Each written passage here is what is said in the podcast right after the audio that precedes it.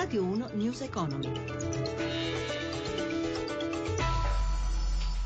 Buongiorno da Stefano Marcucci. Retribuzioni invariate a gennaio rispetto a dicembre, quanto certifica l'Istat, mentre su base annua l'aumento dei salari dello 0,7% ed è totalmente appannaggio del settore privato, essendo ferma la contrattazione nel pubblico impiego. Sei lavoratori su dieci attendono il rinnovo del loro contratto nazionale. Sul lavoro arriva anche il monito dell'Ox all'Italia a fare di più contro la disoccupazione. In occasione dell'apertura del G20 di Shanghai, l'Istituto di Parigi ha anche manifestato i suoi timori per una crescita mondiale mondiale che sta rallentando e ha invitato i paesi avanzati a sostenere la domanda. Arriviamo così ai mercati, borse europee ancora in recupero oggi, a Piazza Affari bene Eni che ha presentato i conti 2015 il punto da Milano con Michela Coricelli. Sono tutti in netto rialzo i listini europei dopo le buone chiusure delle borse asiatiche, ma la vera chiave del rimbalzo oggi ancora petrolio, in Milano guadagna il 2,12%, Francoforte il 2,24%, Parigi il 2,11%, Londra più 1,13%. Spinge le borse dunque dunque rialzo del greggio con il Brent sopra i 35 dollari al barile, il greggio americano sopra i 33. A Piazza Affari sono proprio le quotazioni del petrolio a spingere il titolo Eni più 5,87%, nonostante il gruppo abbia presentato il bilancio 2015 con un pesante rosso di 8,8 miliardi di euro, ma ha confermato la sua politica di dividendi. Corre oggi anche Fiat Chrysler più 6,52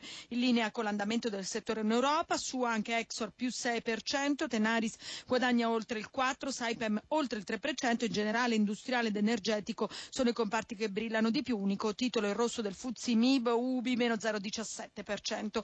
Lo spread fra BTP italiano e Bundo tedesco scende a 133 punti base, l'euro in leggero calo, si scambia un dollaro 10,12 e poco fa è terminata l'asta dei titoli di Stato, il Tesoro ha assegnato BTP a 5-10 anni per un importo di 6,25 miliardi di euro, tassi in lieve rialzo. Linea allo studio.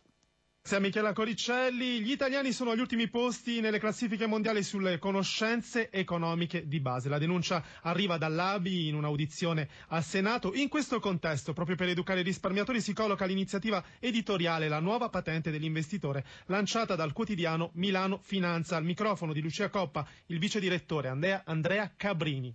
Cabrini, perché l'avete chiamata patente? Perché noi pensiamo che sia necessario sempre di più imparare a guidare in sicurezza i propri risparmi. Il mondo è cambiato dal primo gennaio, le regole del bail-in, la volatilità dei mercati, i ritorni negativi, i tassi negativi sulle obbligazioni. È un mondo diverso e devono cambiare i comportamenti, devono essere diversi. Quindi guidare i propri risparmi in sicurezza è sempre più difficile. Il nostro è un popolo che risparmia molto, siamo tra quelli che risparmiano di più al mondo, ma abbiamo anche la cultura finanziaria più bassa e rischiamo gli incidenti, rischiamo di andare a sbattere. L'ignoranza si paga in questo mondo e partendo dalla competenza si proteggono i propri risparmi. A chi in particolare è dedicato? Sia agli adulti che ai giovani, nelle scuole italiane non si insegna risparmio come altrove invece nel mondo e tutte le classifiche dicono che siamo molto indietro, quindi pensiamo che tutte le generazioni debbano imparare. Naturalmente c'è un tema, la generazione che si appresta ad andare verso le esigenze pensionistiche dovrà affrontare anche la crisi del welfare. Significa che noi dovremo riuscire a far sì che i nostri risparmi ci sopravvivano e se non li mettiamo al lavoro nel modo più corretto, gestendo i rischi, evitando le fregature, questo sarà impossibile. Per consumatori e piccole imprese nel commercio si aprono nuove opportunità grazie ai telefonini. Seat Pagine Gialle ha appena presentato una nuova applicazione per gli utenti mobile. Di cosa si tratta? Ce lo spiega l'amministratore delegato Antonio Converti.